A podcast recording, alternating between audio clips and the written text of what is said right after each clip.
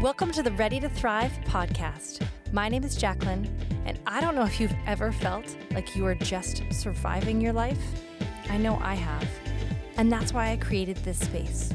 I want to help you move from surviving to thriving. My goal is to help you get unstuck and actually enjoy your life. Each week, I'll be sharing practical tips and always point you to Jesus. So, what are you waiting for? Let's get ready to thrive. Hello and welcome to Ready to Thrive. I am so excited to be sitting here uh, with Katie Westenberg, and she is the author of I Choose Brave Embracing Holy Courage and Understanding Godly Fear. And um, I normally don't start a podcast this way, but but I'm going to do something a little bit different. And um, Katie, I just want to say that you have hashtag hair goals um, as I have seen your Instagram photos. And now I know everybody's going to be like, what? I need to check her out. So it's Katie Westenberg. Um, now, don't get distracted going over to Instagram. Come back, pay attention to the podcast. But um, you have the most beautiful hair. And, and I know totally caught me by surprise there. And you're seeing me on Zoom wrapped up in a ponytail today. I so I didn't even do it justice. I wasn't planning on this, Jacqueline. You know what? It's okay. you don't have to show me. I actually was reading this morning in Deuteronomy, um, and it was in the Ten Commandments. It's like, don't envy your neighbor's like wife or land. And I was like, probably hair is in there too. But um, definitely Katie, Katie has my dream hair. This is, you know, I think that's my my girls' dream hair as well. They all have that kind of idea of what you know and i'm just like girls you know for some of us this just is not not the way our cards have been dealt i'm sorry. Well thank you. Anyways so people i'm sure are going to be checking you out. Um, and normally of course we don't go that route. We're going to be talking about all of your lovely words. Um, so tell me a little bit more about yourself um, who you are where you are in the world right now your family all that kind of stuff. Yeah i'm from washington state and i was born gosh, 20 miles from where I live now. So I have traveled the world really far and wide in my days. And I live in the non Seattle part of Washington state. That's the way I like to explain it because people tend to just think of Washington and think of Seattle and rain. And it's actually quite dry and the weather's pretty lovely where I live. So mm-hmm. I love the Pacific Northwest. I love the mountains here and the rivers. And um, I've been married 19 years now to the same man. So that's been um, a fun adventure. And we have four children. My youngest is eight, and then they are 10, 12, and 15. Awesome. I love that description actually of where you live because I think you're actually getting the best of both worlds. You get that dry, um, beautiful weather, but then you're really close to the ocean as well and all of the beautiful Pacific Northwest. So I love that. Now, your book is I Choose Brave. Um, why this book and this message? Can you tell me a little bit more about how this book sort of came about?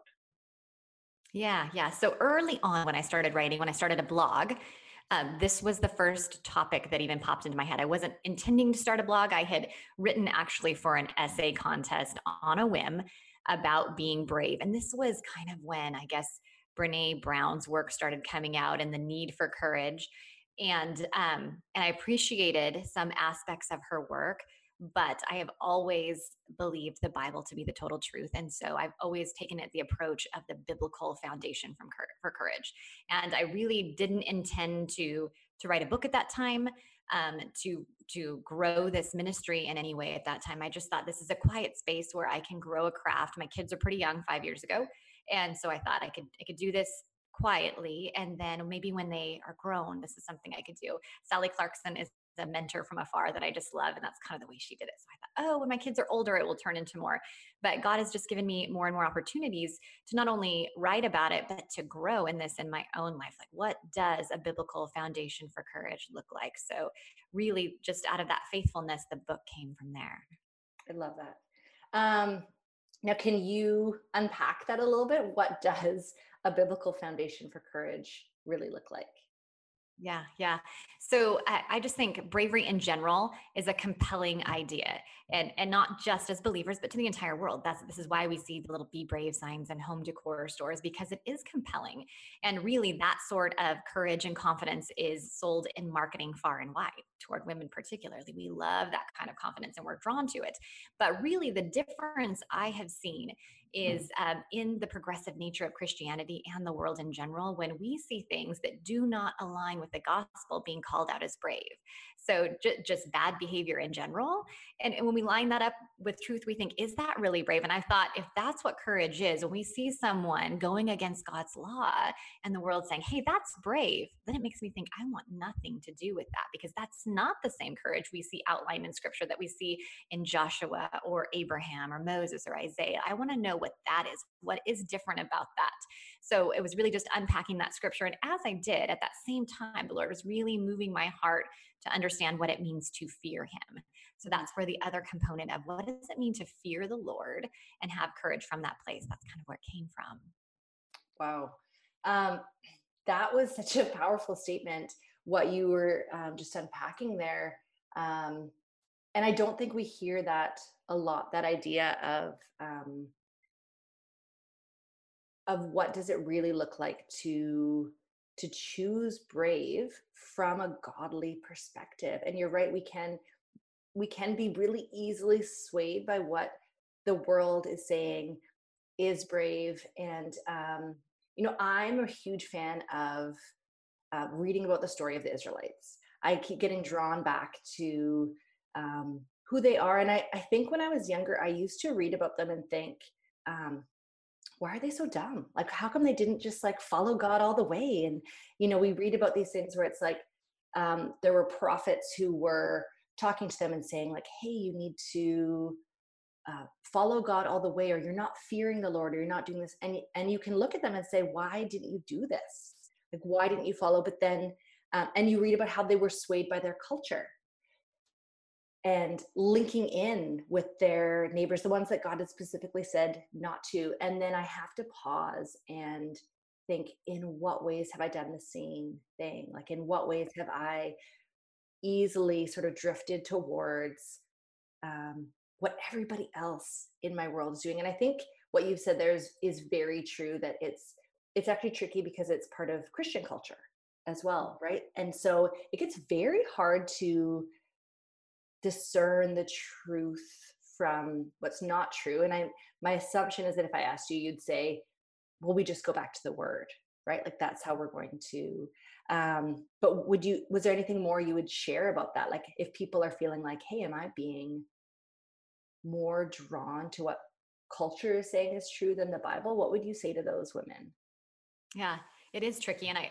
I love what you said about the israelites i think i talk specifically about that in the book that we disdain them until we realize that we are them, right? Like it just Absolutely. becomes like, whoa, how is this exact same thing happening?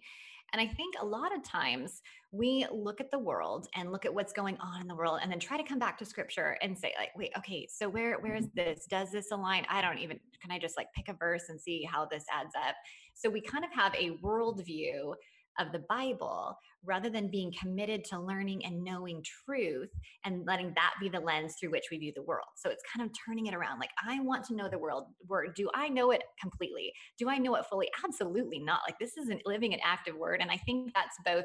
I had someone ask me about this the other day. Like, how do you ever feel like you know enough? Like, I just keep on reading the word and thinking there's so much I don't know yes, that's very true. There's so much I don't know, but that's also the gift of continually growing in truth and knowledge, right? I can keep on going back to the word and mining it for the current culture, the current situation, the current struggle that I'm in, and saying, Lord, what does this mean? And so I can keep on reading and keep on knowing, keep on understanding, and it grows with us. So it's just really staying rooted in the word, grounded in the word, and then applying that to the world, going with the lens of scripture before we move out into the world. Yeah. So for the person who feels like, okay, I I don't know where to start or how do I even approach the word like you were saying instead of kind of picking a verse and saying how do I get this to match something um is there any advice or any thoughts you would share with that woman who like how we can kind of approach the word of God? Yeah, yeah, it's a little intimidating, right? how am I going to know all this because I'd like to know it all right now. Um, I remember when I was a much younger mom watching older moms in the faith, and as like even as they'd pray, they'd pray scripture. Like, how did they do that? Did they like read the verse before they came? Like, how does this just come out of them? And um, it's something I began praying for. I don't know how you get here where like scripture is so hidden in my heart that my thoughts and my words and my prayers start to become aligned with the word. And I, I really did want it to happen overnight, but uh, fruit grows slow. And so it is just a daily faithfulness. And it that has looked a million different ways in a million different seasons. I have four kids, and there were times where they didn't sleep through the night. So it's different now where I have more time to study. Um, but being committed to it, whether it's five minutes or an hour, I'm going to be committed to knowing you. I'm going to be committed to being faithful, God, because you said you. I know you are faithful. So I'm going to show up, and I'm going to tuck a little tiny word in my heart, and then I'm going to say that through the day. I'm going to proclaim that over situations I see and then the fruit grows from there. It's been interesting to think as I've grown. So I'm 40 now. And sometimes those verses do come to light in prayer. And I think, oh my goodness, where did that come from? Like the word does not return void. And so it's just his faithfulness, his fruits growing slow, didn't happen overnight, but being faithful in it. And uh, one way that has worked really, really well for me is reading the Bible in completion, cover to cover. That was the first, and I was so intimidated to do that. And it doesn't work again for every season of life, but you can listen to it on audio. You can take it really slow. You can do it in a year. But it was the first time where I started just taking in the Bible in large, large chunks. Like, I want to devour this a little faster. And there are times and seasons where I go back and, and study it much slow, more slowly too. But really taking in the whole, the entirety of scripture um, was kind of a game changer for me personally. I think that's so good. Um, and I think we begin to get a fuller picture of who God is in that way.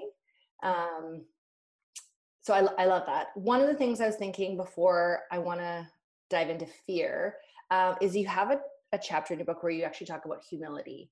And um, I think even as you were talking about approaching the word, I think that's part of it as well as um, even really approaching the word and having our heart posture be that of humility. Um, and so that's in some ways that how do we um, how do we approach God? Um, and you have this sorry how do you approach god and how do you approach the word it, it comes from this posture of humility and so you have this quote i wanted to read um, just from page 121 it says we are called to submit ourselves both to god and others as an act of humility produced by godly fear so, really, this heart posture of humility. Um, you say, our healthy relationships to others is born out of a proper fear of God. And this is the product not simply of conformed actions, but a transformed heart. And so I just love that um, you're encompassing so much there, but it really is that there's this surrender, the submitting as we as we have that humility to God and His Word, that actually transforms our relationships. Mm-hmm. So I'm just wondering how that's kind of played out in your life, that act of humility. Yeah, it that is um something that's definitely countercultural, right? Because we live in a me first culture and and we got to have the confidence and it's got to be in us. But um the natural result of fearing the Lord it's it's a position of giving him full authority and authorship of our life so earlier in the book we talk about someone worth fearing do we even understand how big and how great God is. Like, do we understand the holiness of who He is? And that's a question I had to stop and ask myself because I think we have, when you talked about reading the entirety of Scripture and how that really changes our thoughts, we have, you know, God has this nature where He's close, and the Bible says that He is our friend but he's also big and expansive and so incredibly powerful. And I think we have this tendency to magnetize toward one characteristic or another, one attribute of God or another. So he's close and he's comfortable and he's relational. And I'm just going to tell God what I think. And, and David did some of that in the Psalms. We know that he is but we don't balance that with the magnitude of who he is because it's hard for hold for us to hold both of those in our hand at the same time. We don't see that a lot. We don't have a lot of experiences of both of those in our culture. There is none like him. So we're trying to encapsulate all of that. And so sometimes we just gravitate the pendulum swings toward one or the other. And um, so fearing him is understanding both. And it's just the magnitude of who he is. When we read Psalm 29, when we read Isaiah 40 and realize that he holds the oceans in the palm of his hands, I want to sit with that for a minute. And how could that not be humbling? Like, I don't do that. And so I'm not going to look for strength in myself anymore. I'm going to look for strength in the one who holds the ocean in the palm of his hands. Like, this is a choice I have. Why would I choose more of me when I could have more of him? And that humility changes my heart, begins in my heart as I begin to fear him. And that can't help but change how we respond to others. Yeah, that's so good. I thought of um, even God's response to Job at one point where he's like, Were you there actually when I laid the foundation of the world? it's like, No, okay, that's a good one. Um, yeah. Now, you talk about um, fear and I think, again, this culture that we live in that says, like, be fearless, be fearless. Um, and we do actually see, you know, um, many people said there's a do not fear for every day of the of the year like 365 days says in the bible not to fear um, but then it also talks a lot about actually fearing god and so this morning i just happened to be reading like i said in deuteronomy and in Deuteronomy 6, I was just reading along and I knew we were um, going to talk today. And it stood out to me. There was three times that it actually called to fear the Lord. And you mentioned this in your book too, like being open, opening your eyes to how many times it actually calls us to fear. Um, so can you unpack all of that a little bit? Yeah. Yeah. So how that happened for me is the exact same thing that you're saying. When I started taking in the Bible in, in um, broader amounts, I guess, I started noticing, I think I asked my mom the first time, like, why, why does it say this so much? I was raised in the church and um, and familiar, you know, had heard plenty of sermons, sat in a lot of Sunday pews, and um, wondered why does it say this so much and I don't hear much about it. Like we hear about the command not to fear over and over and over again, but it's actually almost as many times that we are called and we are told who we are to fear.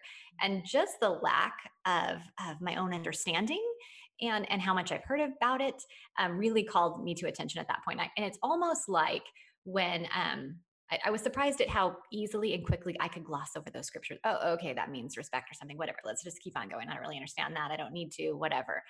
Um, but when I started to notice, it's almost like when you're pregnant and all of a sudden you start seeing pregnant women everywhere or you get a certain car and all of a sudden you start seeing that car every i just it was jumping off the page for me like oh so i just started underlining underlining and studying and yeah it's it's very apparent and i love hearing that from people who read the book because they might have glossed over it too and then all of a sudden oh wait maybe it's just an old testament thing. Oh no there it is in the new testament too and and the call is real and it is throughout scripture so it definitely is important. Yeah.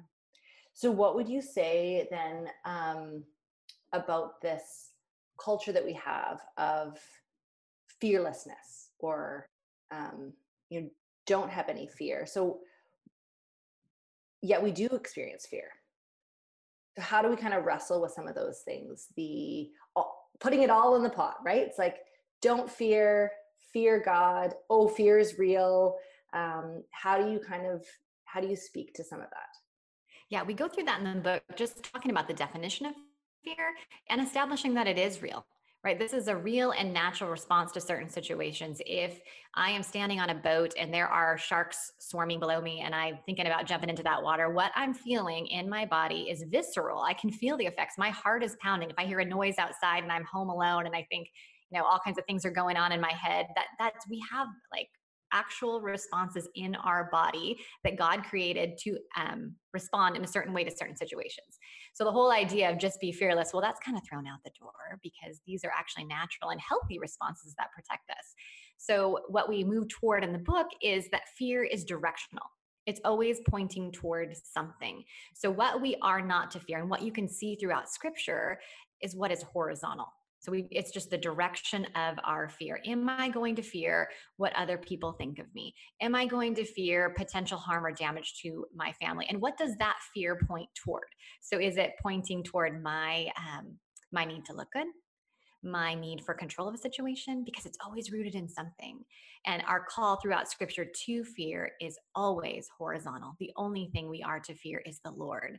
And so it's moving that fear. The transition here is moving that fear from what is horizontal to he who is vertical. Well, I love that. I love that you really unpack that idea of acknowledging fears we have. It doesn't help to just say, oh, no, no, no, that's not a real thing um, acknowledging those fears, but that we actually are able to then move from that place of the horizontal fear to the vertical fear, which in many ways actually um, helps eliminate the horizontal fear, right? As we are able to Um, and I think that's part of why we, you know, we go to God with those fears. We bring them to Him. We open our hands and surrender. I know for myself, um, as a mom, and I think every single mom can relate, we have these fears about our kids. And, um, you know, it can either start, um, I know that's a big part of your story. It can start while they're in the womb. Um, and for me, um, I had a miscarriage um, pretty early on um, in my second pregnancy. And so then I remember in my third pregnancy, uh, I was incredibly fearful. And every um, every kind of pain, I mean, you have all these weird pains when you're pregnant. Um, and so every pain, I was like, oh, I, I think the baby has died, or this has happened, or something. And um, I remember saying to my midwife at the time, I was like, but that's normal, right? And she was like, well, and so she booked me in with um, going to see a counselor. And this counselor said, you know, every time, every time you um, have this fear, right? Like, what if we kind of reframe it instead of this, this is what's happened? She said, what, what if you just say, like, thanks, thanks God for the, the life that's growing inside of me, or like really speaking up the truth. Um, and that was really helpful for me because I think I definitely had gone to these what ifs, worst case scenarios. That was how I was programmed again because that place of fear. And um, there was a point where I really had to sit with God and I had to open my hands with my kids. And this has been probably the main thing that has helped me with my mother anxiety um, is just saying, here are my kids, God. And again, it doesn't mean it doesn't mean bad things aren't going to happen. It doesn't mean hard and painful things aren't going to happen. But I am I am releasing the control. I'm releasing that. And um, the very first time I did that, I opened my hands. I said, "Here." I think it was my oldest. I said, "Here's my daughter," and then I closed my hands again and said, "But please keep her safe." And so that prayer has taken. And I when I talk to him, and I just say, you know, it's don't expect that to be a super easy thing, um, or it'll be easy right away. And um, I notice with myself if I find myself being very anxious about one of my kids in a situation, or if I'm waking up in the middle of the night with really fearful um, thoughts about one of them and some thing that could happen, again, it's that heart posture, that surrender. And as I release those horizontal fears, you'd say, it does become vertical. Um, and it's learning to trust God more. And I think as we as we read the Bible, as we're taking it and we're spending time with God, we are actually growing in that trust.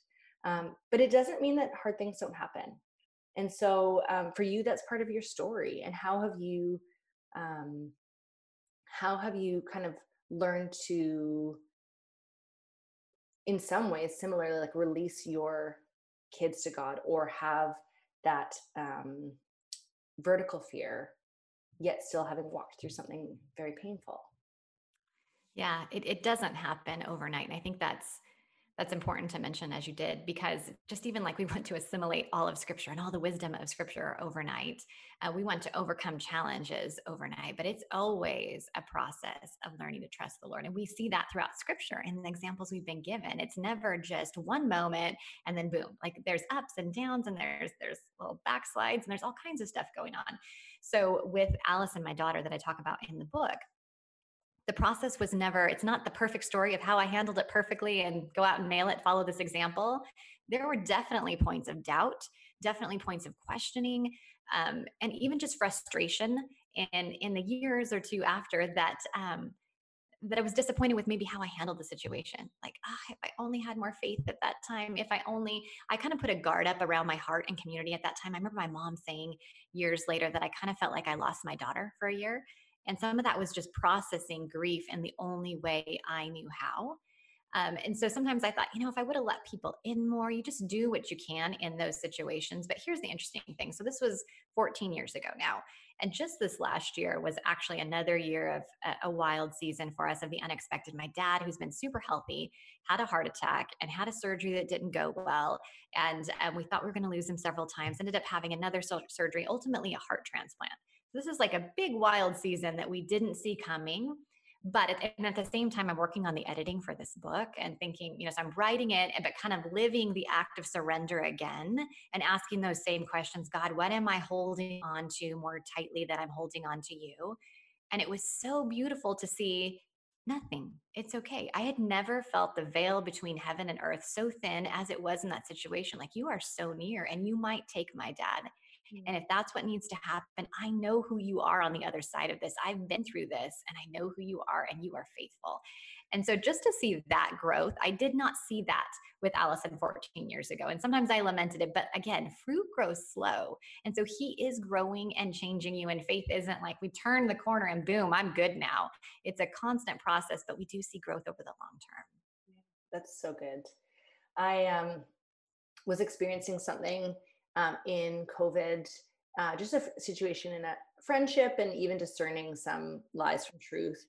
And um, I was frustrated that I was going through something that I felt like I'd already gone through before. Um, but then I realized, I said to my husband later, I was like, oh no, I actually was able to discern the truth from a lie so much quicker and actually not get into that same pit of, you know, spiraling or whatever might have gone on. And so I think sometimes we have to, like you said, like recognize it doesn't mean hard things aren't still coming our way.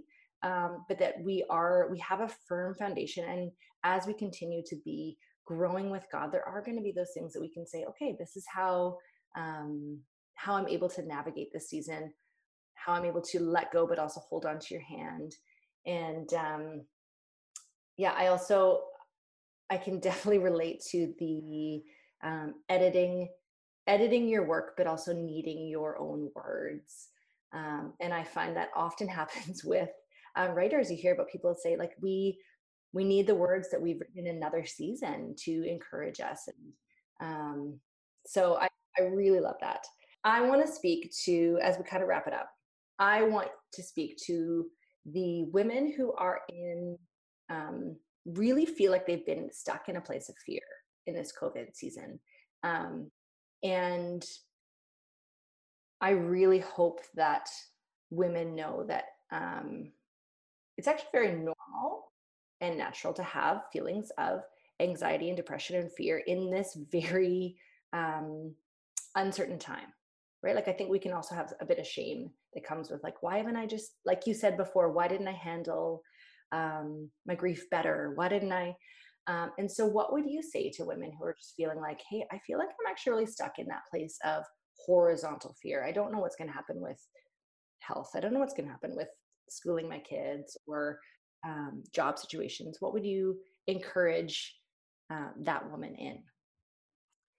Well, first of all, I would say that this is a scary time. Like, this isn't just, it's so unique in that many times of seasons of suffering that we go through are really personal and individualized. You know, when my dad was having heart trouble, that was kind of my family's thing that we're going through this rough spot. Or when I was having a high risk pregnancy, that's affecting me and the people that love me, but but really you specifically. So it is so unique to be in this season where we are all impacted by something globally. It kind of blows my mind that this book even landed because you signed book contracts a couple years before the books come out. So I had no idea that it would be published right now. We'd be talking, I'd have a chance to talk about fear and courage at a time like this. But um, I would pay really close attention to your reflexes. What are my reflexes? Some, sometimes we marginalize our fear. This isn't a big deal. Oh, it's, you know, I'm making too big of a deal of this. So we just argue with ourselves in our brain. Sometimes we compare with others. You know, I cut my finger off today. Well, she doesn't even have a hand. So I shouldn't be sad about my finger. You know, it's a big deal to lose a finger. So whatever it is, we try to like um, minimize, minimalize it by comparing to someone else's. Um, and we just think it's a mind game, or we try to just toughen up on our own. We try to bootstrap our brave and think, if only I could, if I'm, I'm going to get up and do it today, I'm going to, we talk about in the pony or in the book, I'm going to tighten my ponytail and carry on. And it's all in us. So what is my reflex? How do I naturally respond to scary situations? And then the second step would be to take a greater view, take a pause and understand who God is here am i understanding who he is? What is what is my practical understanding? I had a situation recently where i was kind of nervous about the book coming out and feeling some anxiousness and i'm not necessarily prone to anxiousness probably because i've walked through some of these things but i was talking out with a friend and she said i want to ask you one question. Who are you believing god is in this moment? And talk about like cutting right to the point of the issue. Who am i believing god is in this moment? When i am worried about school and i'm worried i'm saying that god you are not big enough to meet my kids there. God, I don't really believe that you're faithful enough to see me through this, God. Like, this is my practical theology that I'm living out on a daily basis. And I know it's not even true. So I need to turn back to those scriptures, turn back to, like you said in Job, excellent passage, Psalm 29, Isaiah 40. I want to get a view of who you are here, God. And I'm going to keep on repeating it and reading it until it is my lived out practical theology. I'm going to pray these words over and over because this is who you are. And I want to live like it's true. So it's making that conscious effort and moving from there. Yeah, I love that. I think that has been um, something I have had to do again and again in this season is again almost coming back up to that like I t- call it like 30,000 foot view like coming up higher with God like what what is happening in this season oh yeah looking at my life like you've been faithful throughout my life throughout scripture um, not getting so focused and and some of it does take discipline like you said going back and reading the word and remembering what is true it is very easy to uh, really get our minds um, just really sucked into media, all forms of media, and have that be our truth. And so um, for me, I generally am pretty disciplined in not absorbing a lot of media, but I know, um, especially the very first week that COVID hit, I was like refreshing my news feed. And I'm like, I don't even generally look at this, but I like my news app I'm looking for more. I'm looking for the answers here. And that was just creating a lot of anxiety in me. And so, um, my, as my husband and I have journeyed um, over these last, you know, six months or so of um, what's been going on, we um, we both have had to be way more disciplined in many aspects of our lives to maintain a sense of mental health and physical health. Um, and we can see um, you know we can see that in others of all ages being really wrapped up whether it is on instagram or in conspiracy theories or things like that. So being able to come back to uh, what is true is the word is actually really healing for our minds. Um, so i love that you said that. Um, last question. You are a busy mom of four. So you have four kids you are homeschooling them in your regular life. How do you um, how do you thrive in your everyday life? What are some practical things you do? And then also how do you stay connected to god as a busy mom? Mm-hmm. uh, i think making time and scheduling um, times for me to be filled is really really important so again i said that changes in the season right now where my youngest is eight um, I'm they're not getting up insanely early. I remember those years where they'd get up at 5:30 in the morning, and man, that was a heart battle because I'd be there on the couch with my Bible, a camera read, and then there crawls a kid out of bed, and I'd be so convicted because my first thought was, "Ugh, like you know, here I just had these moments," and so it, that was a, a struggle working that out with the Lord. Like this is what you've given me, but no, any mom that's there, eventually they sleep. They do. They sleep later. So I have early morning time with the Lord and I, I trade sleep for time just to set my heart and set my thoughts and talk to him and pray and get some of my work done for the day. So that that's really important to me. And then in our home because we homeschool we also have a hard stop right after lunch where i read aloud and then we have quiet reading times as a family so for 30 minutes and man it, it's it's hard to make this happen every day but that is my goal for 30 minutes to quiet the house. We put music on, and everyone, it's called read or rest. You can sleep or you can read, and those are your two options. And if it's not read or rest, we're not doing it. So, and, and I use that for myself. And I grab a book, and I and there's many other things I could be doing, but it's an intentional choice, knowing that if I'm going to continue to pour out, I have to be filled. And so I need time to be influenced by good mentors. I need to renew my mind. And so I take that time and I force myself because I know, gosh, I could pay the bills right now. Oh, I could schedule dentist appointments right now. Like, absolutely not. This matters. This is important. And I'm going to sit still and read for at least 20 minutes this book that I have in front of me. So it's just um, fighting for what I know is important, not just what I want to do. I'm not going to look at my phone. I know I don't feel filled when I'm just sitting there scrolling. So I try to be really, really kind of stiff about those those times to fill. That's so good. I really hope that um, everyone listening, you know, whether you have little kids running around um, or not, I hope everybody has has taken that in that that you've said um, this it's really important that I take care of the input in my life. And actually, I love that you are directing your kids in that way. And I'm sure that wasn't the easiest thing to set up to be able to say. And I love that you give them the choice. You can read or rest. Um, and you use that word. You said, I need mentors. And I mm-hmm. think we are we are a world kind of starved for mentorship and discipleship. And you can find that in a book. And so I love that you shared that and you've said it's not a time to pay bills. It's not a time to um, and I think we can get tempted with the I'm just going to. I'm just going to do this. I'm going to check this. I'm going to um, and I know for me that has been my one of my big game changers has been um, just going for regular walks and they're kind of like my prayer and thoughtful mm-hmm. walks. And I used to spend a lot of my time, my kid free time, running errands, and I had to basically stop. And so I I made the choice to take my kids with me grocery shopping, um, even though that is less enjoyable for sure. And we probably come home sometimes with things we shouldn't have um, because I don't necessarily want to do that on my kid free time because I want to do things that are going to fill me up. And yes, sometimes I, I run it and grab something on my kid free time. Um, but it was kind of making that choice and saying, what does it look like to choose wisely? And you will actually see that fruit. And again, it may take a while to really see the mm-hmm. fruit of that, but you will begin to see that fruit. So I love that, Katie. Um, where can people find you? Where can people find your book and um, just get a chance to check out your hair? That's the important one, right? Um, they can find me at katiewestenberg.com online, and I'm on Facebook and Instagram as I Choose Brave. And book I Choose Brave is available on Amazon, Barnes and Noble, everywhere I guess books are sold. Okay. Well, thank you for being here. Love chatting with you and getting to know you a little bit more. Yeah, thank you, Jacqueline. It was an honor to be here.